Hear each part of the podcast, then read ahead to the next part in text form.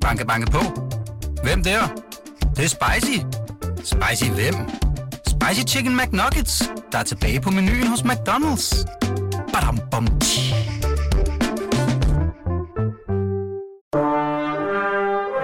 Du lytter til Radio 24 /7. Velkommen til Flaskens Ånd med Poul Pilgaard Jonsen. Nå, men øh, altså, vi bliver jo rent faktisk nødt til at sige noget jo, hvis det skal være et radioprogram, Nils. Mm. Øhm, men egentlig er det jo lidt øh, paradoxalt, fordi man kan sige, at øh, hvis vi skulle øh, tage de nye bog helt alvorligt, så skulle vi jo egentlig sidde uden at sige noget, ikke? Øh, hvis vi skulle leve op til titlen, ja, men uh, 10 dages stillhed bliver nok meget kedelig i radioversion. Ja, men øh, den oplevelse, du havde, der måtte du heller ikke snakke med nogen, vel? Nej, der var ingen tale i 10 dage. Det skal vi snakke om. Mm. No. Jeg har noget vin også. Det er godt. Det kan være, at vi lige skal få fortalt lytterne, øh, hvem det er, der sidder over for mig i kanappen her. Så. Det er digteren, forfatteren Niels Lyngsø, som, øh, som netop har udgivet øh, den her bog, som vi er begyndt at tale om, 10 dage stillhed, som handler om... Øh, ej, det gider jeg ikke sige nu, det skal du selv sige senere. Mm. Øh, og så har du også, altså det talte vi om lige inden øh, mikrofonerne blev tændt, for det er jeg meget imponeret af, oversat 49 bøger. Ja, det er omkring. Det er ja. godt nok mange. Ja, det er jo mit levebrød, kan man sige. Så Ja. der er i hvert fald en vigtig del af det. Det er jo det. Ja. Øh, Tak. du har også været rapper. Ja, en kort overgang. Kan, kan du egentlig rap stadigvæk? Det er et stykke tid siden, jeg har prøvet, så det ved jeg ikke helt. Stemme i hjernet. Ja. Var det det, du kaldte dig, ikke? Jo, jo. Ja, jo, jeg har prøvet lidt af hvert. Ja. Vi skal ikke lige have et, uh, en smagsprøve på rapperiet. Nej, det synes jeg bestemt Det synes du ikke, vi skal. Jamen, det kan være, at... Uh, det kan være, at jeg kan få det overtalt, når vi har drukket den her flaske. det, det vi kræver nok mere det end en flaske, tror jeg, hvis du skal have lukket. Tror du det? Nå. Se, nu boblede den her jo fuldstændig over. Øh, sådan at jeg fik det ned over både mine fingre og bukser og stol og bordet her i kanappen, men skidt med det. Sådan her. Gør vi lige sådan. Nu skåler vi lige Skål. properly. Skål og velkommen i flasken så. Tak. Jeg har valgt vinen, og det er første gang i øh, programmets nu mere end syvårige historie, at vi drikker den her slags vin. Det er nemlig en Cremant du Jura.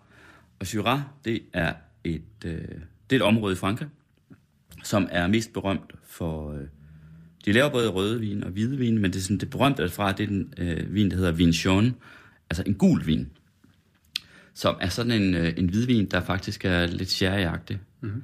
men som har noget lavere alkohol. Egentlig laver man den ret meget som, øh, som almindelig vin, men så skal den ligge minimum 6 år, før man må sælge den. Og det er meget lang tid. Og så er der altså øh, nogle få, som... Øh, at det er det, der er det sjove med Jura, det er, at øh, det er sådan et område, hvor det stadig kan lade sig gøre at få fat på noget jord. Nogle øh, vin, vinmarker, hvor priserne ikke er helt absurd høje. Mm. Så mange, sådan, især yngre øh, mennesker, som har været interesseret i at prøve at lave vin, og måske haft deres egne idéer om det, de har haft mulighed for at købe marker, der er hvorimod det at købe marker i, øh, i Bourgogne eller, eller Bordeaux eller sådan noget, det er ikke, slet ikke øh, noget, man kan komme i nærheden af, medmindre man er mange millionærer. Også det her ægtepar, som hedder Fabrice og Valérie Closet. Øh, de driver den her ejendom Jean Divin, som er 5 hektar simpelthen. Og de laver hvid og rød vin, og så laver de øh, den her museerne, som er lavet på samme måde, som man laver champagne. Og øh, det er et firma, der hedder Grapewise. Frederik Trebian hedder han. Jeg kender ham faktisk lidt, som importerer den her. Jeg ved ikke rigtig, hvad han hedder på nettet. Måske Grape Shop, tror jeg egentlig. Som, øh, som importerer den, og jeg bliver opmærksom på den, fordi at øh, i en anmeldelse i en avis er en masse champagne op til nytår, hvor anmelderen, det var Søren Frank fra Berlingske, han havde smagt alle vinene, altså øh, blindt, de havde været skjult for ham, hvad det var for nogen, man kunne mm-hmm. ikke se den. Og der var også den her blandt, og den tog han for en champagne. Selvom det er jo ikke noget, der, hvad skal man sige, har det, har det samme ry og renommé som champagne, men han var sikker på, at det var en champagne, så tænkte jeg, den skal jeg altså også smage. Mm. Så det gør vi nu. Det er historien om den her. Det smager også virkelig godt. Jeg ville også have troet, det her var champagne. Altså champagne fra champagne. Hvis, øh, hvis ikke jeg vidste bedre. Men det er altså fra, fra Syrah.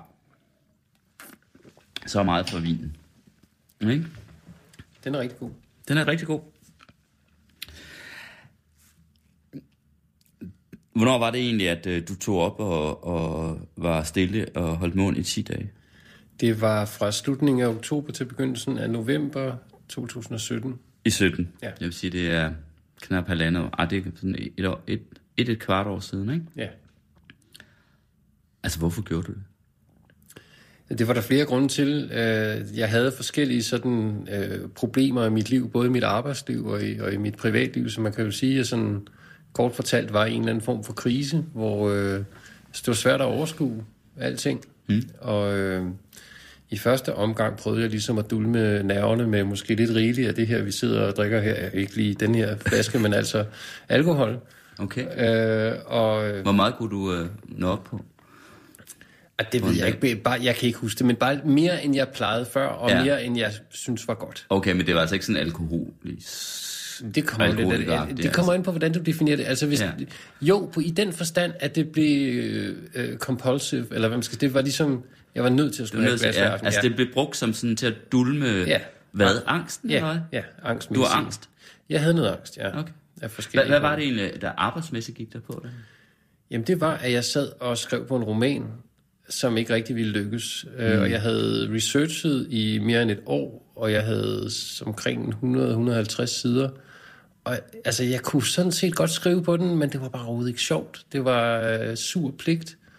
Og øh, altså nu, jeg er sådan en meget disciplineret person, så jeg kunne måske godt have skrevet den færdig på den måde. Men jeg synes bare ikke overhovedet, at det blev vellykket, fordi altså resultatet øh, bare præg af, at det ligesom var tvunget frem, og det ikke flød mm. naturligt. Og øh, fordi jeg havde investeret så meget energi og så meget research og så videre i det, så var jeg måske lidt længe om at, at indse, at øh, jamen, det spiller jo ikke rigtigt det her. Det er sgu lidt stift skrevet, og det... Jeg var på en eller anden måde, jeg tror, jeg havde overhalet min skriveproces indenom. Jeg vidste for meget. Der var ikke rigtig noget. Det var mere sådan en afvikling, end det var... Ja, for du Øh, havde planlagt at udgive en trilogi, altså tre Ja. bøger i alt, Ja. eller i streg, og, og noget så de to første. De to første er udkommet, ja. Og det her var, skulle så være nummer tre, men den gik jeg ligesom i stå i. Og samtidig var der nogle øh, problemer i mit, i mit privatliv, så der var ligesom Uh, det lyder spændende. øh, hverken... Det vil jeg altså, gerne der, var ikke, der var ikke nogen steder, hvor jeg rigtig kunne slappe Nej. af. Hvad var det for nogle problemer? Jamen, det nu sagde ordet privatliv, og der har man jo udtrykket privatlivets fred, så jeg tror, vi skal Jo, lade jo, blive men der. øh, nu er det jo hjemme hos Poul Pilgaard her, Ja. og det er flaskens ånd, og det er kanappen, og der er vin på bordet, og sådan, så der kan vi jo godt snakke, øh, der kan vi godt snakke bramfrit og frit fra leveren. Ja, det kan vi. ja. Du har, altså, du har jo ikke været en, der generelt, hvad skal man sige, har reserveret dig selv særlig meget, når det gælder det private. Du har været meget åben om sex, for eksempel, ikke? Jo, jeg har været åben om... Virkelig meget. Altså, Lige du hvad har det emne angår, har jeg været nærmest meget skrevet kronikker om, hvordan det har været at leve i et åbent forhold, og sex med andre, og Mhm. så videre. Så jeg synes da ikke, at vi skal sidde og, skal vi sidde og putte med det her. Altså, det er rigtigt, at den del af mit privatliv har jeg været meget åben om før. Er det måske lidt mindre nu, eller jeg synes, ligesom jeg har sagt de ting, jeg vil sige, Okay. og mener sådan set stadigvæk det samme, men jeg tror også, jeg er nået til et sted, hvor jeg vil gerne have, vil have lidt mere ro om mit privatliv, fordi der er også nogle, altså, ja, der følger, nogle ting med, når man fortæller sådan noget højt, ikke? Så, så, Jo. så jeg tror også, jeg sådan lige går et par skridt baglæns, hvad, hvad det angår, i forhold til at holde, holde lidt mere på, øh, ja, holde det private og det offentlige adskilt. Men er ikke fordi, jeg har ændret holdning, og jeg vil også, vi kan også sagtens tale om sex, hvis du har lyst til det. det Jamen, det skal vi da senere. Men jeg tror, altså, Niels Lyngsø, jeg bliver nødt til, at jeg må have hældt noget mere vin på dig. Lad os lige skåle. skål, så kan det være, at det går lidt, glider lidt bedre senere. Skål. Jeg er med på, at øh, de der samlivsproblemer, eller hvad det var, kæresteproblemer, forholdsproblemer, lader vi ligge nu. Men de var der i hvert fald sammen med dit besvær med at, at få den her roman til at flyde. Ikke? Ja. Og så synes du selv, at du var kommet til at drikke for meget. Ja, og røg også en joint for meget, og du ved, der var sådan, Ja. det var ligesom sådan en, det var noget, der sådan accelererede hen over en måned eller to, øh, og så pludselig tog jeg mig selv i, i kraven og siger, ej, hvad, hvad sker der her? Det er Men hey, du er jo 50. Kunne det ikke også bare være, at du havde den der berømte krise, man har i 40'erne? Jamen, den har jeg jo haft i overvis, kan man okay. sige. Nu talte du om mit rap-projekt før, der kan man sige, det var måske indvidning på det. Jeg har måske været sådan en permanent midtvejskrise de sidste 10 år. okay, så der var altså lidt mere end det. Ja. ja, ja, men altså, livet er jo en lang krise, eller der er i hvert fald alle de her ups and downs, og det, det der ligesom er sagen, det er, at man skal finde ud af, hvordan man forholder sig til det, fordi man undgår ikke, altså det tror jeg, det er også derfor, jeg synes, det er så interessant at tale om, hvad det specifikt var for nogle ting, jeg var ked af mm. eller bekymret over, fordi mit liv er ikke så meget anderledes end alle mulige andre, så enhver kan sætte sig selv ind i, at der er nogle perioder mm. i ens liv, hvor tingene bare er lidt svære, og hvor forskellige ting ligesom falder sammen, og tingene hober sig op. Det tror jeg, alle kender, og det er egentlig det, der er det relevante, synes jeg. Mm. Og så tog du dig selv i kraven, så? Så tog jeg mig selv i kraven, fordi jeg tænkte, jeg kan ligesom fortsætte ned ad den her vej, og, og det er jo en måde at løse problemet på, øh, men det virkede bare ikke som den rigtige måde, fordi det var ligesom også, altså jeg var ikke glad, og folk omkring mig var ikke glade, og altså det, det var ikke, jeg ved ikke, hvad der skete, men lige pludselig tænkte jeg, vågnede jeg ligesom op og tænkte, ej, nu, nu må jeg prøve at skifte kurs på en eller anden måde. Og så var det, jeg kom i tanke om, øh, det var ellers ikke overhovedet noget, der sådan lå særlig langt fremme i min bevidsthed, men jeg kom i tanke om, at jeg havde hørt om de her 10 days øh, silent retreats, fordi jeg havde en, eller har en ven, som havde været afsted. Men det var, altså, det var ikke, fordi jeg spurgte ham til råd i den aktuelle situation. Det dukkede bare op i mit hoved, at han engang havde nævnt det. Og så googlede jeg det og fandt det, og så var det sådan meget mærkeligt, altså i forhold til, at jeg ellers er sådan ret, øh, jeg tror ikke, jeg er sådan det mest spontane menneske i denne verden, men jeg tog en meget spontan beslutning om, at nu skulle jeg afsted og meditere. Og det kom sådan helt bag på mig, fordi Dels fordi jeg ikke plejer at træffe sådan nogle beslutninger så hurtigt, og også fordi jeg måske var en lille smule skeptisk på forhånd med, hvad er det her meditation egentlig for noget? Jeg vidste ikke særlig meget om det. Er du sådan en kontrolfreak? Ja, i høj grad. Er det? Hvordan, jeg har i hvert fald været. Jeg vil sige, jeg arbejder på, på at blive det i mindre grad, men er det, er det hvordan, hvordan kan det se udslag? Jamen, det kan jo give sig udslag på mange måder, men altså for eksempel er der jo meget kontroltab forbundet med at, at overgive sig til sådan en øh, intensiv form for meditation som den her. Så det burde, jeg burde egentlig, eller mit gamle jeg ville nok have været meget mere forsigtig og meget mere i tvivl. Men der var, det var ligesom sådan en instinktiv følelse af, jeg er nødt til at lære at meditere, og jeg er nødt til at lære det nu. Så det var sådan, det er jo helt vildt mærkeligt, hvorfor ved jeg det her, det havde vi da aldrig have troet. Altså hvis man havde spurgt mig et halvt år før, Nå, er du sådan en, der tager på silent retreat og mediterer, så vil jeg slå en høj latter op. Altså, det, ja. det var slet ikke noget for mig i den forstand. Men det blev det. Jeg tror stadig, jeg er på det sted der. Egentlig. Ja, ja. Altså, Jamen, det forstår jeg. jeg. Lige fra min høj latter ville jeg jo nok ikke slå op, især i kanappen, hvis du sidder over for mig. Det du vil men, men jeg har ikke øh, seriøst overvejet selv at tage på sådan en silent retreat. Øh, en sige begynder at meditere, selvom jeg jo altså øh, kender folk, der gør det. Men det er jo ligegyldigt, hvad jeg synes. Det vigtige her, det er jo, at du rent faktisk pludselig får det anderledes. Og det er jo enormt interessant, hvad der, der gør det. Ja.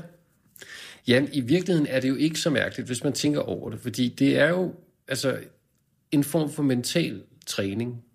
Og jeg tror, det er, der er noget med, at vi her i Vesten ligesom ikke er så vant til at tænke på sindet som noget, der skal vedligeholdes og trænes og forebyggelse osv. Og Altså, vi har, det har vi jo i forhold til vores krop. Vi, folk går til fitness og løber rundt om søerne og spiller badminton og hvad de nu gør. Mm. Øh, men i forhold til sindet, der har vi det mere sådan, det, det beskæftiger vi os kun med, når det er gået i stykker. Altså, så har vi psykiater og terapeuter og medicin, og, hvilket jo alt sammen er fint. Men, men det vil svare lidt til, at vi kun havde fysioterapeuter og skadestuer, og ikke nogen fitnesscenter og sportshaller. Sådan, hvis vi havde kroppe, som bare en gang imellem gik i stykker, og så blev vi helt sådan, gud, hvor mærkeligt, nu, nu har jeg ondt i ryggen, eller nu, kan jeg ikke, nu slæber jeg på det ene ben, om jeg må hellere gå på skadestuen eller til fysioterapeut og få det repareret, uden ligesom at tænke den næste tanke, som er, hvordan undgår jeg, at det sker igen? Øh, og der, det er det samme, altså sådan set fuldstændig det samme med sindet, at man kan sige, der har de måske i Østen haft mere tradition for, at sindet også er noget, der skal øh, motioneres. Ja. Mm. Og det, sådan, sådan mener jeg i hvert fald, det, det er måske ikke den eneste måde, man kan se eller det er helt sikkert ikke den eneste måde, man kan se meditation på, men det er i hvert fald en måde, som gør det ret nemt at se, at det ikke er så mystisk, eller så fremmedartet, eller så uforståeligt, at det skulle virke. Altså, vi, vi har jo alle sammen en, et sind, eller en sjæl, eller hvad vi vil kalde det, og hvorfor skulle den ikke også have brug for mm. øh, lidt omsorg? Altså egentlig er lige nøjagtigt den sidste sætning, det er en god anledning til at skåle, ikke? Altså, Det gør vi. jeg anskuer jo vin, især når den har flasken sådan, som øh, sådan, egentlig en slags øh, altså, sådan mental, eller hvad skal man sige, øh, en måde at massere sjælen på. Nogle Ja. gange, når det er godt, ikke? Der er jo mm. også den her øh, mærkelige sammenhæng med altså spiritus, som vi jo kalder det, mm. som betyder ånd. Og jeg kan Præcis. stadigvæk ikke helt fundet ud af præcis, hvad sammenhængen er mellem... Og spiritus sanctus, den hellige ånd, ikke? ja, ja. Nå, men så tog du til Sverige, Ja, pludselig. Hvor, hvor var det henne Sverige? det var sådan cirka halvvejs mellem Göteborg og Stockholm. Okay. Og hvad skete der så, da du kom? Jamen det første, der skete, var, at jeg skulle aflevere min computer og min mobiltelefon. Og øh, hvad jeg måtte have af bøger og skriveredskaber. Og det var faktisk det sidste, der var det mest radikale for mit vedkommende, fordi det gik op for mig, at jeg aldrig har tilbragt 10 dage, i hvert fald ikke hele mit voksne liv, har nogensinde har før har tilbragt 10 dage uden at skrive et ord. Hverken, altså, hverken en mail eller mm. altså en, et not, en lille note, et eller andet, men ingenting. Det var meget mærkeligt. Så jeg fik virkelig brug for min øh, øh, mnemoteknik, altså, fordi øh, allerede efter den første dag var jeg klar over, at det her, det var, det var noget helt andet, end hvad jeg nogensinde havde prøvet før, og jeg, var, jeg ville rigtig gerne kunne huske det, fordi jeg synes, det var altså nærmest sådan time for time, gjorde jeg mig nye erfaringer, som jeg gerne ville tage med mig. Så jeg brugte alle pauser, og, og hver aften, inden jeg skulle sove, brugte jeg på at memorere, ligesom prøve at, at, at, at lagre i hukommelsen de ting, der var sket. Men der må jeg lige sige, du, altså når du nu har været rapper, jeg ved godt, at du fik, det kan jeg vel godt tillade mig at sige, jo ikke nogen gloværdig stor karriere som rapper, det kan du som rapper stemme, ja. men men øh, du må da alligevel have lært at, at skulle huske noget jo. For det skal man som rapper, der skal Ja. du jo... Så det var også i- blandt andet i den forbindelse, at jeg, at jeg udviklede min, min evne til at, at lære ting udenad og, og huske Okay. ting. Så det, så det kunne jeg heldigvis. Okay. Ja. Fordi altså, det, var- det var... Øh, det var sådan set overhovedet ikke planen, at jeg skulle skrive en bog om det. Altså, det var ikke derfor, jeg tog afsted. Det var ikke sådan, nu vil jeg skrive en bog om meditation, så nu tager jeg på research. Jeg tog afsted, fordi jeg selv havde brug for det. Og, og, og da jeg kom hjem, var jeg sådan set heller ikke indstillet på at skulle skrive om det. Det, det kom først efter et par måneder, øh, at, jeg, at jeg langsomt indså, at, øh, at måske kunne det være en idé at, at prøve at, at lave det her til en bog. Og det var faktisk min kæreste, der skubbede til mig, fordi jeg blev, hun sagde, du ævler hele tiden om meditation, du snakker ikke om andet, altså skriv om det. Og Var, var det hende, der også var der, før du tog afsted? Ja, det var den samme kæreste. Ja. Okay. Så... Men hjalp det på forholdsproblemer? Jamen, nu ved jeg ikke, hvor du har det med forholdsproblemer fra. Det har jeg slet ikke sagt noget om. Jeg har sagt, at det var problemer i mit privatliv, og det er en bredere kategori end, ah. end parforhold. Men du er velkommen til at digte, hvad du vil af historier.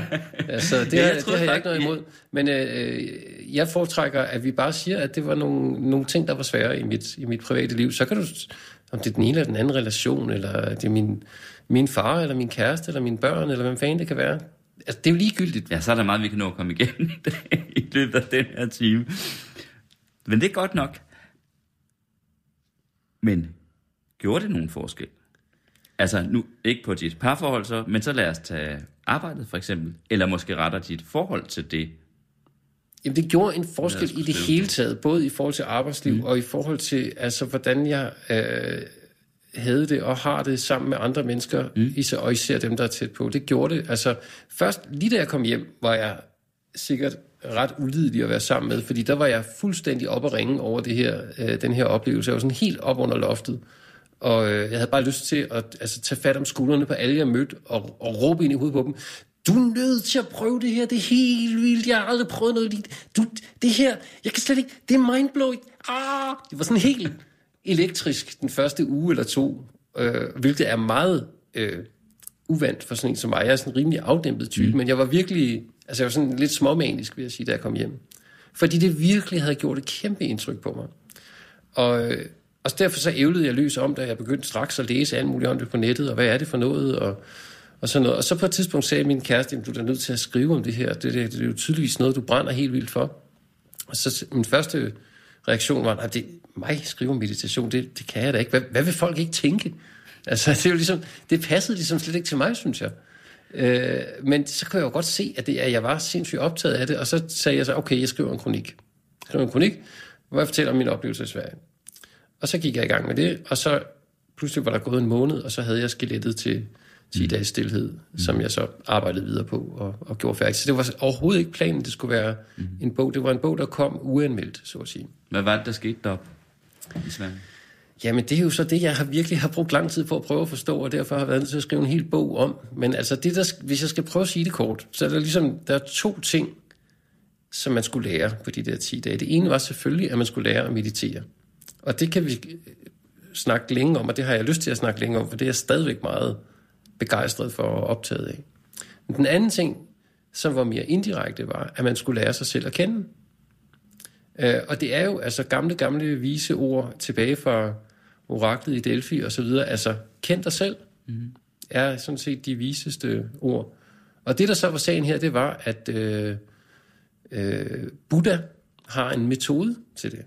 Hvordan lærer man sig selv at kende? Det kan man jo så gøre, for eksempel ved hjælp af, af meditation. Og så især i kombination med den her tavshed, og i det hele taget det her regime, der var. Det var sådan lidt et klosteragtigt liv, vi levede i de der 10 dage. Der var kønsadskillelse for eksempel. Mænd og kvinder sov i hver sit hus og spiste i hver sin spisesal. Øh, der var den her tavshed, og så var der fem øh, sådan løfter, man skulle aflægge højtidligt, inden man begyndte, som blandt andet, at man ikke måtte slå noget levende væsen ihjel. Det er jo sådan et buddhistisk øh, princip. Mm. Så man måtte altså heller ikke klaske en myg, for eksempel, hvilket var ret relevant, når det nu var Sverige.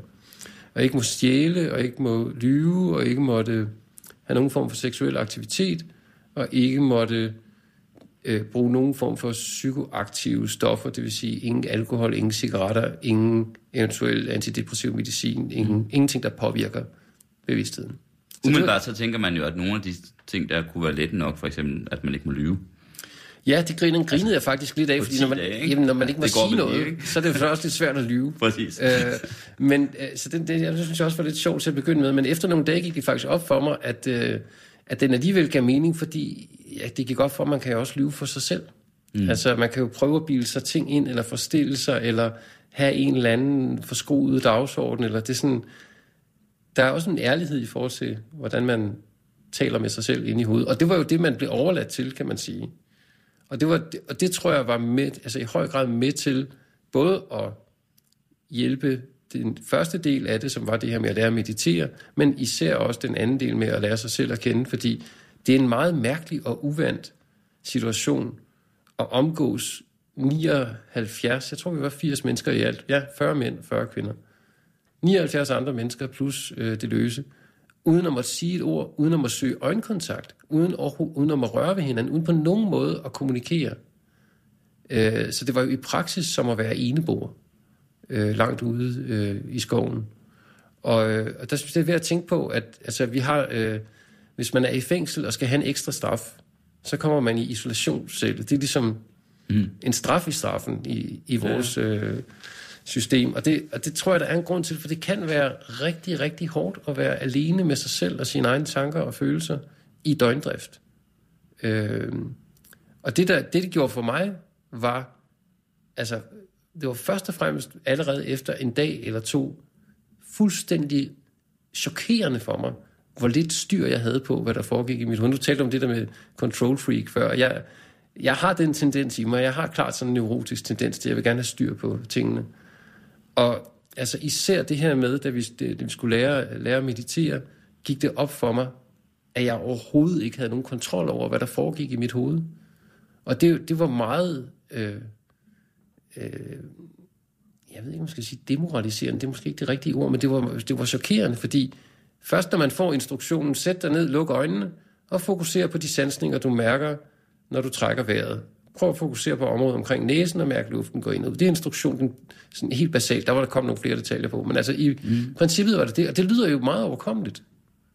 Altså det lyder faktisk pære nemt. Ikke? Hvor svært kan det være? Men det jeg fandt ud af var jo, at altså, der gik nøjagtigt tre sekunder, og så var min opmærksomhed stukket af med, så var jeg lige kommet i tanker om et eller andet, som jeg skulle derhjemme, eller så var der en, der hostede, og så, og så synes jeg pludselig, at han var enormt irriterende, fordi han hostede, og så synes jeg selv, at jeg var enormt nederen, fordi jeg blev irriteret over, at han hostede, for det kunne han jo ikke gøre for. Og du ved, hele den der indre kommentatorboks, som jeg tror, de fleste kender, som sådan hele tiden løbende mm. evaluerer, mm. hvad man siger og gør, eller foretager sig. Den gik fuldstændig amok, fordi der, den, der var ikke noget modspil, og der var ikke noget til at overdøve den. Så, der, så det blev bare sådan, det voksede sig større og større i løbet af de første par dage. Okay. Det her kor af stemmer ind i hovedet. Og, og det er jo også fordi, nu er jeg jo forfatter og, og menneske. og det er, det er jo også i høj grad, fordi sproget narer os til at tro, at vi har en eller anden form for kontrol. Men vi siger, jeg tænker på sådan og sådan. Nej, du gør ej. Der dukkede en tanke op i dit hoved. Du har da ikke valgt, at du vil tænke på det, eller ikke tænke på det. Det dukkede op. Og så siger du, at jeg tænker på samme måde, som jeg også siger, jeg trækker vejret. Nej, det trækker sig selv. Mm. Niels Lyngsø. Skål lige med Paul Pilgaard her, fordi der, vi skal lige... Skål. så skal jeg, vi lige skåle, og så skal jeg fylde op. Og så skal jeg lige spørge dig om noget. Fordi det, man kommer til at tænke på her, det er jo... Altså, hvad det så... Fordi det lyder som om, at du ligesom sådan... Du siger, at, øh, at så pludselig, synes du pludselig, at du er helt vildt nederen selv. Ja. Fordi du reagerer sådan noget sådan. Så, så, og jeg går ud fra, at det ikke bare har været den ene gang, at du ligesom har følt dig nederen, eller... Altså, hvad var det for en person, du så kom til at se det? Altså, hvad, hvad var det for nogle... Du må have været nederen på nogle andre måder, end bare fordi du var irriteret over en, der hostede. Ja, ja, men det viser sig at være et meget gennemgående træk, faktisk. Nå, det med hosten? Nej, det med at Nå. være nederen. Nå, okay. Nej, altså... Du synes selv, du var nederen? Den, den person, du så så, eller hvad skal man sige... Øh... Jamen, det jeg fandt ud af, var, at der var enormt meget aggression i mig. Mm. Altså sådan, simpelthen som, også som sådan fysisk energi, at jeg spændt op. Jeg kunne mærke sådan, det mærker man jo, når man får at vide, at man skal sidde stille. Altså, det var en del af instruktionen, var også, at man ikke måtte flytte sig. Du blev også lidt aggressiv på mig før, da jeg ville snakke med det der, om det der med parforhold. Du synes, det var aggression? Ja, det kunne ja. du sige det på dig. Ja, men uh, aggression, aggression er også en udmærket ting mm. i et mm. vist omfang, hvis man for eksempel vil markere sin grænse. Ja. Uh, så synes jeg, det er helt okay at, det er helt okay. at, at, at, at lige skrue mm. lidt op. Men, men uh, aggression kan også tage overhånd. Mm. Og det jeg ligesom erfarede, da jeg var konfronteret med mit indre kor af stemmer, det var, at mange af dem var nogle utrolig vrede stemmer. Mm. Og den vrede rettede sig skiftevis mod andre og mod mig selv. Øh, jeg kunne, blive, jeg kunne også blive irriteret over, at instruktionerne tog for lang tid, for eksempel. Så kunne jeg sådan sidde og, og hisse mig op over det. Øh, eller jeg kunne blive vred på mig selv over, at jeg hele tiden glemte vejrtrækningen, som var det, vi skulle fokusere på. Sådan, oh, jeg er også en idiot til det her, jeg kan ikke mm. finde ud af det her. Men der var bare enormt meget sådan vred energi og det, jeg fandt ud af ret hurtigt, var, at det var egentlig underordnet, om den rettede sig mod andre, eller rettede sig mod mig selv. For den var lige ubehagelig. Og den gjorde det samme ved kroppen. Den, den fik mig til at spænde op. Mm. Skuldrene røg op om ørerne. Jeg kunne mærke, at jeg sad sådan lidt og spændte i kæben. Jeg kunne mærke, at jeg fik lidt trykken fra brystet. Og, sådan, og så sådan, okay, slap af. Okay, bare uh, træk vejret tungt en gang og slap helt af. Og så slappede jeg af, og så gik der et halvt minut, og så mærkede jeg pludselig, at skuldrene op om ørerne igen. Så ligesom jeg ikke havde styr på, hvad der foregik i mit hoved, havde jeg heller ikke styr på, hvad der foregik i min krop. Min krop spændte op helt af sig selv. Øh, og og det, det, det blev ligesom sådan, jamen, hvem, hvem er jeg overhovedet, hvis jeg ikke bestemmer, hvad der foregår i mit hoved, og jeg ikke bestemmer, hvad der foregår i min krop? Hvad har, er der overhovedet nogen derinde, der bestemmer? Eller er jeg bare ligesom vidne til en masse processer, der kører deres eget løb, dybest set? Det var nogle af de tanker, der begyndte at komme efter nogle dage. Og det, var, og det var chokerende, fordi det havde jeg virkelig på ingen måde forestillet mig, at det ville være sådan. Jeg sænker lige skuldrene. jeg kan bare til at ja, jeg kunne godt se, at du sad og spændte lidt op der. Skal jeg prøve at lade være med at være så aggressiv, så du bliver helt bange? Nej, det kan være, at jeg bare går rundt med det inde i mig selv, uden at, uden at vide det, ikke? Altså. Jamen, det tror jeg faktisk lige præcis er pointen, fordi ja. en, en, en erfaring, jeg gjorde mig, var, at der var, altså ham her, øh, øh, læreren, som kun var virtuelt til stede, fordi han var død nogle år tidligere, end jeg var afsted, så han var kun repræsenteret på sådan nogle videooptagelser og nogle båndoptagelser med instruktioner. Mm. Så var der også nogle levende lærere ved siden af, men altså selve ham, der designet kurset, var kun virtuelt til stede. Og det, jeg lagde mærke til, var, at der var en dag, hvor jeg havde haft en virkelig, nogle virkelig gode, positive oplevelser med min meditation, så synes jeg bare, at han var fantastisk. Jeg synes, han var han var så klog, og han var så vis, og det var så rigtigt alt det, han sagde, og han var et fantastisk menneske. Og så dagen efter, hvor jeg havde en enormt svær meditation og havde ondt i hele kroppen, og han sad der med de der langstrakte instruktioner, så blev jeg så rasende på ham. Jeg synes, han var den mest irriterende, selvoptaget lille guru der bare sad der og messede. Og, og det, det var ligesom, han var jo den samme i begge situationer. Det var mig. Jeg producerede selv den der vrede. Så det der, du siger med, når du sidder med skuldrene op, ja, det kommer fra dig, dybest set. Mm. Øh, du er selv øh, den, der skaber de reaktioner på, hvad der sker ude i verden. Og i, netop hvis du kan dig til at, at meditere regelmæssigt, vil du opdage, at du bliver mere og mere klar over de der ubevidste reaktioner, såsom at skuldrene ryger op, eller at man lige strammer lidt i øjenbrynene, eller altså simpelthen, du vil blive mere og mere opmærksom på dine uvilkårlige, ubevidste reaktioner. Og det giver jo så i anden omgang, hvis man bliver ved med at øve sig, mulighed for at måske gøre noget andet, end det man plejer at gøre. Mm. Og det er det, der ligesom er pointen. Det er det, man skal lære. Det, det er at, at øh, prøve at få en lille smule indflydelse på de der processer, der mere eller mindre kører deres eget løb. Så hvis vi så lige prøver at springe hen til, efter du er kommet hjem, og her bagefter. Jeg ved, det, må, det kan vel være svært at forklare det, men, men hvad er det, du synes, der er forandringen i dig efter det her? Altså, den, det første, jeg tænker, er sådan den rent subjektive oplevelse af at være mig, mm. er blevet mere behagelig. Langt mere behagelig. Så altså helt konkret er jeg mindre stresset, mindre ængstelig, mere glad, ganske enkelt, end jeg var før. Mm. Jeg er oftere glad. Jeg er oftere ubekymret. Jeg er oftere ustresset, end jeg var før. Ikke, at jeg aldrig kan blive stresset eller bekymret, eller jeg kan også blive vred og så videre. Det kan selvfølgelig. Jeg er jo ikke, altså på den måde er det jo ikke alt, der er lavet om, men jeg er bare, jeg tror, jeg vil sige det på den måde, der er kommet en anden klarhed i min, i min måde at opfatte mig selv på, så jeg kan stadig være lige så nederen, for nu at bruge det udtryk igen, lige så fucked up, som jeg hele tiden har været, men nu er jeg i det mindste klar over det. Mm. Og det var jeg måske ikke altid før. På det se derude, på vinduerne, det begyndte at regne. Ja. Men, og på den der måde, hvor det bare sætter sig som, som sådan bitte, bitte små dråber på ruden, ikke, og så løber langsomt. Det giver mig sådan en meditativ følelse ind i nogle gange. Ja. Altså især den måde, når det regner på den måde. Mm. Øhm, det er også gråt udenfor, og så, så det der regn, eller vand, der bare løber ned af, af vinduerne. Ja, det kan være meget. Det kan man sidde og fortabe sig i længe. Det kan man faktisk. Jeg glemte faktisk helt at drikke. Skål. Skål. Det er Slyngsø. da jeg forberedte mig til, at du skulle komme ud over at læse bogen her, som jeg har læst, så, øh, så læste jeg også nogle, øh, så læste jeg også nogle øh, biografiske detaljer om dig, mm-hmm. forskellige steder ind.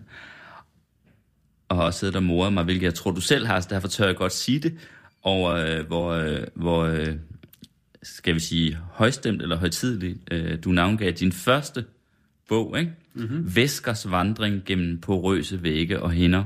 Ja. Nogle ville også sige, at man måske var lidt opstyltet. Eller ja, lidt. Det, det, det forstår jeg godt. Vi tager lige igen Væskers vandring gennem porøse vægge og hinder. Altså det er lige for, den er så langt ud, så det faktisk egentlig er fedt. ja. den ligger lige at balancere. Altså den, den titel... Men jeg tror, du har ment det alvorligt dengang. Ja, du har været helt seriøs, ikke? Den er fra 92, og det var, det var jo min anden bog, men der kom to bøger i samme år, okay. 92, på en digtsamling, og så den her mærkelige roman. Men jeg vil sige, titlen er faktisk noget, jeg har stjålet fra ordbogen, hvis man slår op, eller i hvert fald dengang slår op i ordbogen under begrebet osmose. Ja. Så stod der ah. den her definition, at det er væskersvandring gennem porøse vægge og hinder, og det synes jeg ligesom klingede flot, mm. og på en eller anden måde også havde noget at gøre med med bogen. Så Men det... synes du selv, du var lidt øh, selvhøjtidelig og opstyldet dengang, når du skal se på, tilbage på dit gamle jeg? Ja, sådan kan man sagtens beskrive det. Men hvis jeg skal prøve at se det lidt mere indenfra, så tror jeg, man kan også sige samtidig, at jeg måske var meget ambitiøs, og, og måske også havde en eller anden form for ikke særlig produktiv perfektionisme. Altså, jeg vil, jeg vil rigtig gerne være dygtig. Og det er jo sådan den her klassiske ting med, at hvis man ikke har så meget selvværd, så kan man kompensere med selvtillid. Hvis der er noget, man er god til, så kan man ligesom få øh, kærlighed for sine præstationer, hvis ikke man føler, at man fortjener kærlighed for bare at være den, man er. Så det, er sådan, det kan man sige, det, er sådan, det tror jeg meget var det, der var min attitude der, i, i, mine, i hvert fald i mine unge år. Som Hvor, hvor er du egentlig vokset op? Hen? Jeg er vokset op i Skovlunde, vest for København, en Ja. forstad. Ja. Hvad, hvad lavede dine forældre? Øh, min mor var uddannet apoteksassistent og arbejdede på Løvens Kemiske Fabrik, og min far var uddannet i første omgang radiomekaniker og sidenhen teknikumingeniør. Så det, Okay. det er slet ikke, det ikke et særligt kulturelt hjem, jeg kommer fra. Nej. Var det sådan, var det... Det må næsten have været sådan et parcelhuskvarter, fordi det er jo et af de områder, der sådan Ja, er kommet til omkring København, øh, der i, i 60'erne. og- det var det. Det var sådan Ja. et klassisk øh, parcelhuskvarter fra 60'erne. Ja. Og hvordan... Øh, havde du søskende? Nej, jeg er ene barn. Det er mærkeligt. Det vidste jeg altså ikke noget om, men det tænker jeg bare. Og Ja, men jeg tror måske... man har det næsten altid intuitivt, er det ikke mærkeligt? Ja, Det har man. jo, men det kan være, at enebørn har en, en særlig Så gik du rundt med dine forældre der. udstråling. Ja. Ja, Var du anderledes end dem? Åndssvagt spørgsmål, det er man jo altid. Altså, men, ja. men alligevel... Jamen, det, jeg følte mig i hvert fald meget anderledes. Yeah. Men det tror jeg igen, det tror jeg, der er måske mange, der gør. Men altså, nok især fordi, at jeg havde nogle interesser allerede som barn, som mine forældre ikke rigtig sådan delte. Så altså, jeg havde på et tidspunkt, havde jeg sådan en fantasi om, at... Øh, altså, og det var ikke fordi, jeg troede, det var sådan, det var bare en fantasi, men altså, at, at, jeg, at de, mine forældre ikke var mine rigtige forældre. Og det tror jeg også er sådan en klassisk... Øh, Hold da sådan op. hittebarns... Altså, Det er godt, det ikke er Freud, du sidder overfor her. Ja, ja, men det- Pilgaard. Fordi... Jeg tror ikke, man behøver at være Freud for at regne, regne den ud, men altså... Nok ret og den, den moderne version af den her hittebarns ting, det er jo så altså, en fantasi om, at mine forældre i virkeligheden var aliens, som havde anbragt mig på jorden i pleje hos de her to mærkelige mennesker, som påstod, at de var mine forældre. Okay. Så det var altså ikke noget med, at du var en forbyttet kongesøn, eller sådan en prins, eller sådan... Øhm, Nej, en forbyttet alien. en forbyttet alien. Ja. ja. Rent faktisk kan det godt være, at der er mere Freud over mig, end du lige tror. Fordi det er, da jeg sagde det der med Freud, så var det faktisk ikke, fordi jeg tænkte, at du nok, nok så tænkte, at du var et forbyttet barn, og i virkeligheden var noget andet.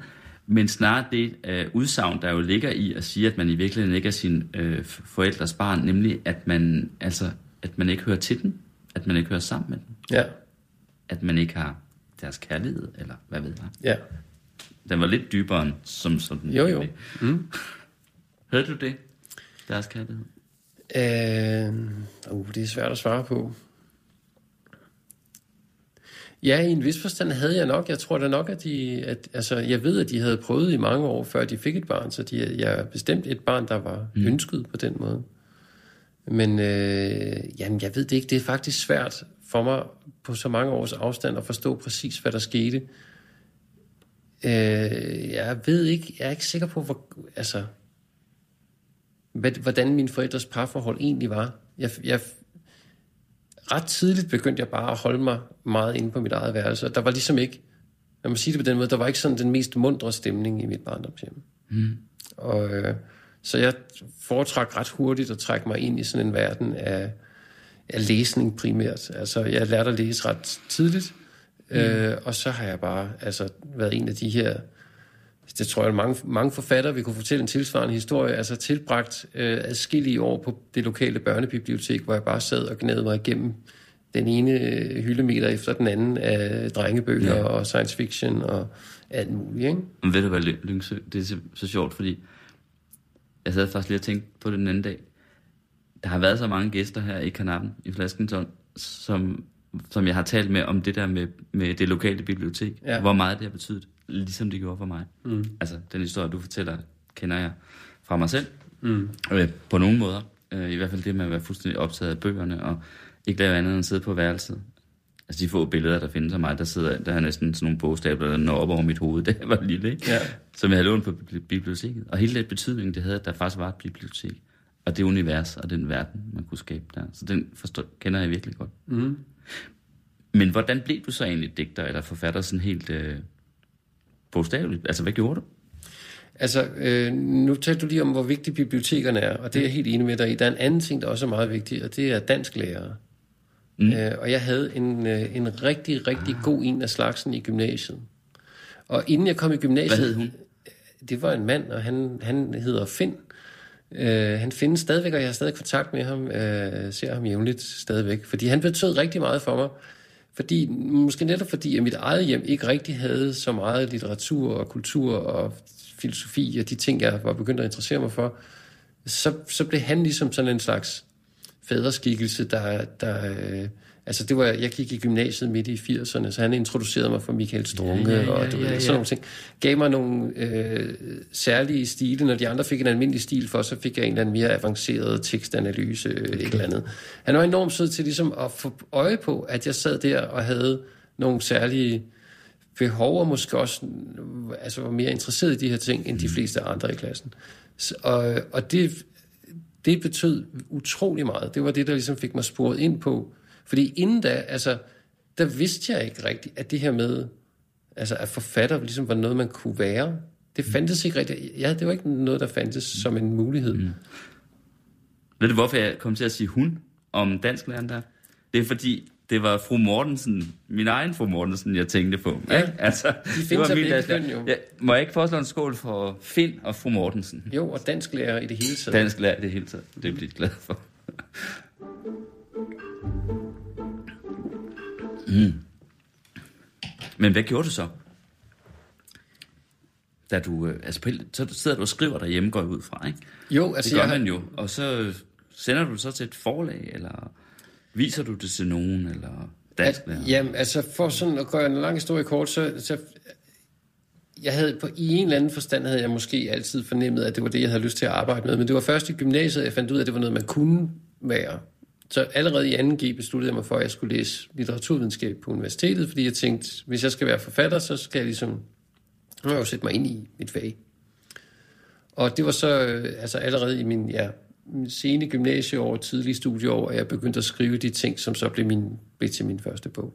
Så det, det gik sådan forholdsvis hurtigt. Jeg tror, jeg var 23, da jeg debuterede. Mm. Så, men faktisk sendte jeg det ikke til et forlag først. Jeg sendte, jeg, jeg, jeg var, altså, det hører med til den her øh, lidt pompøse og ambitiøse unge mand, at jeg ville selvfølgelig ikke nøjes med at debutere med én bog. Jeg skulle deb- dobbeltdebutere med både en digtsamling og en roman, fordi jeg var en lille smule finere end de andre unge mennesker, der også gik og skrev. Mm. Så jeg havde både skrevet en digtsamling og en roman, da jeg var 22 år gammel. Og i stedet for at sende dem til et forlag, så sendte jeg dem til min største helt, mit store litterære idol, Per Højholdt. Aha. Fordi jeg tænkte, det er jo ikke sikkert, at de har forstand på litteratur inde på Gyldendal, men hvis Per Højholdt siger, at det her er godt, ja.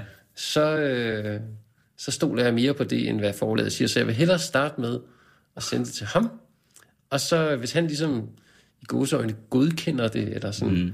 så, er, så er det jo bare sendt ind, og så er det egentlig lige meget. Altså, så, så, så er jeg allerede... Mm. Og Per Højhold, det, det, det er jo ham, som alle danskere kender på grund af Gitte-monologerne, men som jo, hvad alle danskere så ikke ved, jo i virkeligheden også var en, øh, hvad skal man sige, meget elitær forfatter på mange måder. Ikke? En utrolig interessant skikkelse, ja. fordi han har den dobbelthed. Altså den, den mest folkelige og den mest elitære digter på samme tid. Mm. Ja, det var sgu ret... Øh, man kan jo enten sige selvhøjtidligt, man kan også bare, eller selvbevidst, man kan også bare sige øh, øh, kægt gået og sendte det til, til ham. Øh, hvad sagde han? Jamen, der skete det, jeg havde, jeg havde øh, det, det her, det er jo længe, længe inden internet og mobiltelefoner og sådan noget, så jeg havde jo bare sendt det afsted med en almindelig post, papirpost, og så gik der lang tid, jeg tror, der gik en måned eller halvanden, øh, og, og jeg boede på kollegie på det tidspunkt, og så var, pludselig var der sådan en, en uh, telefonopringning, og så var der en stemme i den anden ende, der sagde, det er Per Højholdt, og så øh, var jeg helt sådan, Åh. og så sagde han, øh, ja, tak for det, du har sendt mig, du må vist hellere komme herover. Så skulle du til Silkeborg, ikke? Der boede han jo, over, eller en af Silkeborg? Hørby Lunde ja. ved, ved Silkeborg. Ja, så tog jeg det over. Og så øh, tilbragte jeg det meste af en dag i hans køkken, øh, hvor vi sad og gennemgik mine to manuskripter sammen. Og øh, det var utrolig lærerigt. Han var øh, fremragende læser. Og, mm. øh, ja, så det, der, det løftede de der manuskripter betydeligt. Og så sendte jeg dem ind, og så blev de ansat, og så var jeg i gang som forfatter. Så er du i gang som forfatter og ja. Ja. Hvordan var han, en Sådan face to face. utrolig sød og lattermild og hjertelig og generøs person. Virkelig en dejlig mand. Mm. Han bliver jeg meget glad for, og vi, vi øh, holdt også kontakt øh, efterfølgende. Ham kunne vi godt skåle for. Meget gerne. Kunne vi faktisk godt. Skål for Per Højholdt. Skål. Og måske en anden med H. Prins, prins Henrik, for det slår mig da lige. Har, du har oversat prins Henriks digt, ikke? Jeg har oversat en af hans bøger, ja, det er rigtigt. Ja, en af hans bøger. Ja. Fra fransk til dansk, Ja, præcis. fordi han skrev sine digte Han skrev på fransk, ja. på fransk. Okay. Det må da have været meget sjovt. Ja, det var skægt. Det var det. Hvordan var han, prins Henrik? Jamen, øh, som, sådan som de fleste kender ham for offentligheden, en, en øh, flamboyant og livskraftig herre. Og, og meget fin og, og, og god at snakke med om poesi, og vidste meget om altså, metrik og altså sådan nogle tekniske ting. Det var Altså sådan med værsemål, værsefød og Ja, ja. den slags. Ja. Aha. Så jo, han var, han var fin, og han var også sådan, altså lidt med indover med oversættelsen. Altså han var for eksempel, besluttede han, at øh, de her digte, som er sådan meget gennemrimede på fransk, det er sådan nogle sådan lidt rokoko-agtige, sådan meget, øh, meget forfinede, meget cicelerede franske vers, der rimer på kryds og tværs, at dem ville han ikke have rimet på dansk, fordi han ville hellere have, at jeg koncentrerede mig om at få indholdet præcist, end at genskabe rimstruktur. Ja, fordi hvis man skal genskabe så kompliceret rim, så er man nødt til at rykke sig lidt længere væk fra, fra det semantiske, altså fra det indholdsmæssige. Ja. Øh, så, så det var, sådan, det var for eksempel et valg, han, han traf. Ikke? Så det var, jeg fik en bundet opgave der, det, det, mm. at det var sådan, han gerne ville have den løst.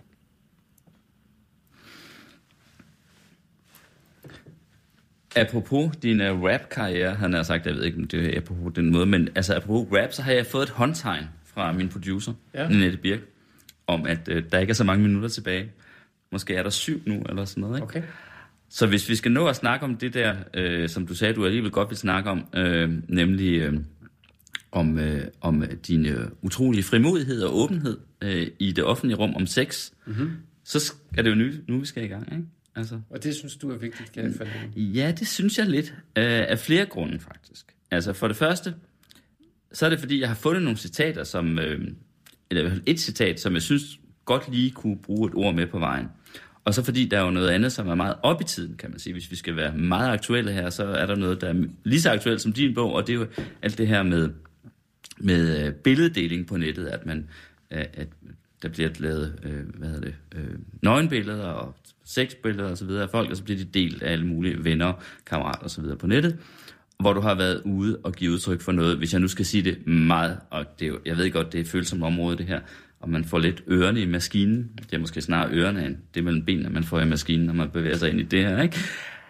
Men hvor du ligesom har givet udtryk for, så er det måske heller ikke værre, det der med, at der findes nøgenbilleder af folk, ikke?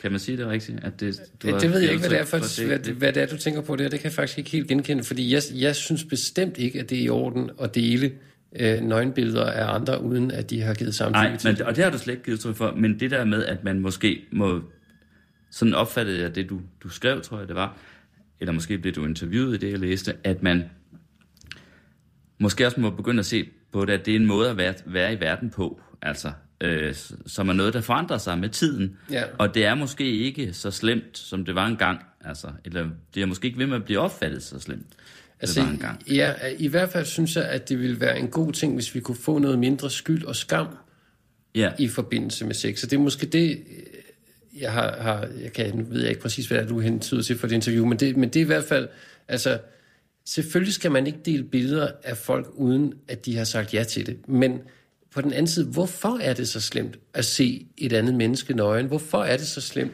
at se et andet menneske i en seksuel situation? Det, at det overhovedet kan bruges til at udskamme nogen, siger jo noget om, at vi har et totalt fucked up forhold til sex. Hvorfor er det skamfuldt, mm. at man har knaldet?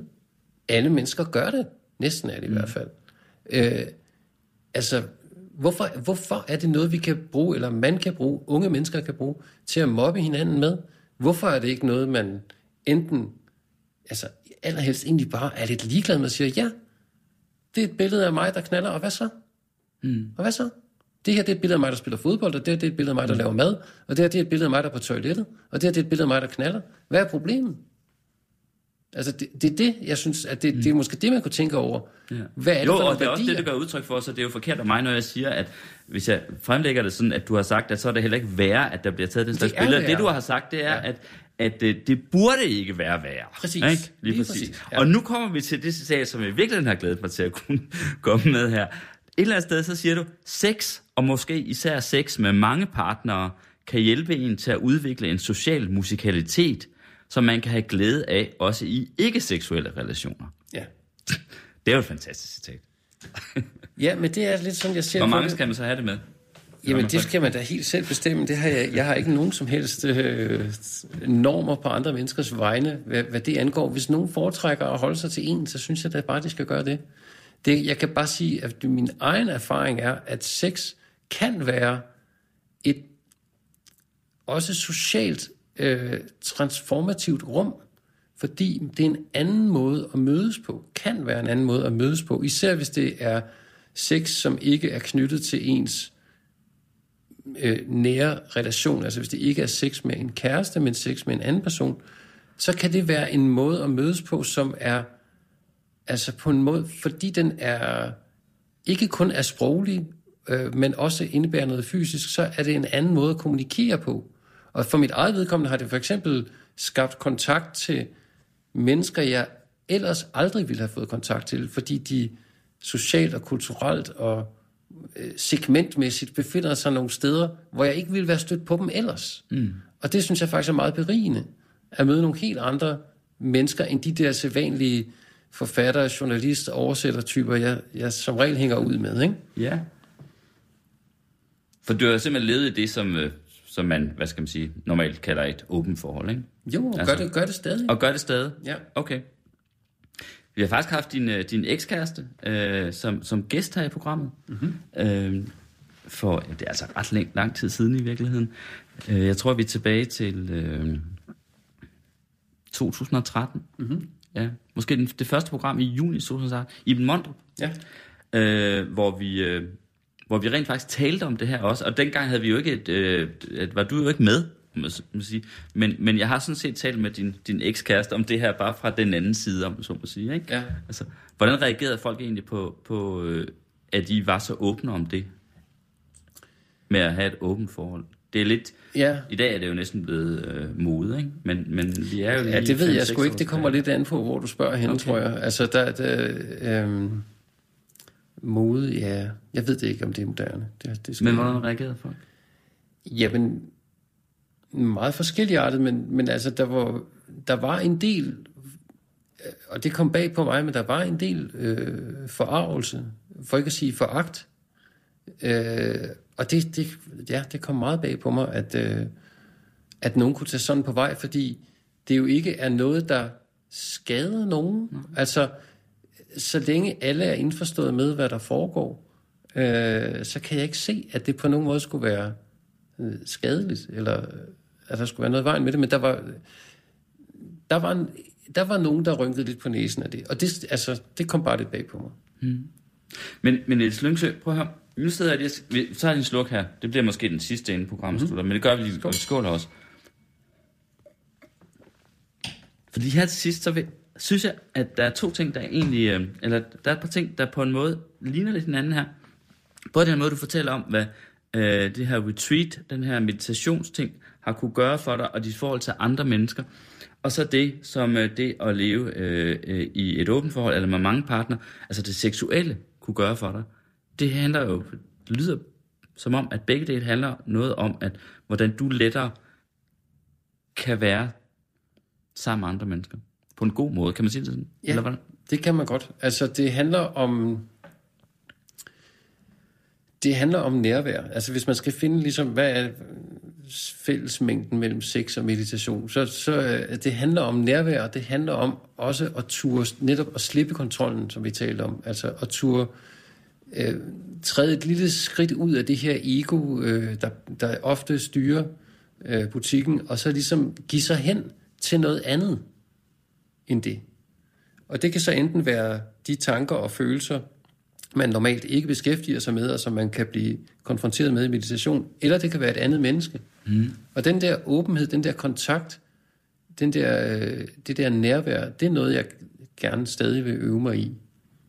Og det, det mener jeg, man kan gøre på mange forskellige måder. Altså, nogen oplever det, hvis de er ude og fiske, eller nogen oplever det på... Altså, men det her med at være til stede og kunne mærke, hvad der sker, det, det, ja, det synes jeg er meget gavnligt og meget berigende. Der slutter vi. Det gør vi simpelthen. Tak fordi du kom, Niels Lyngsø, og besøgte mig, Poul Pilgaard. Selv tak. Og, blev, og diverterede mig, og så diverterede jeg dig med den her Jean Divan. Skål. Skål. Du lytter til Radio 24 /7.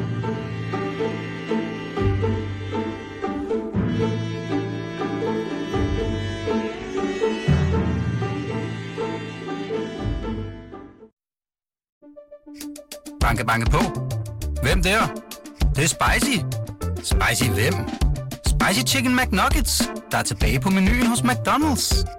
Badum, bom, tji.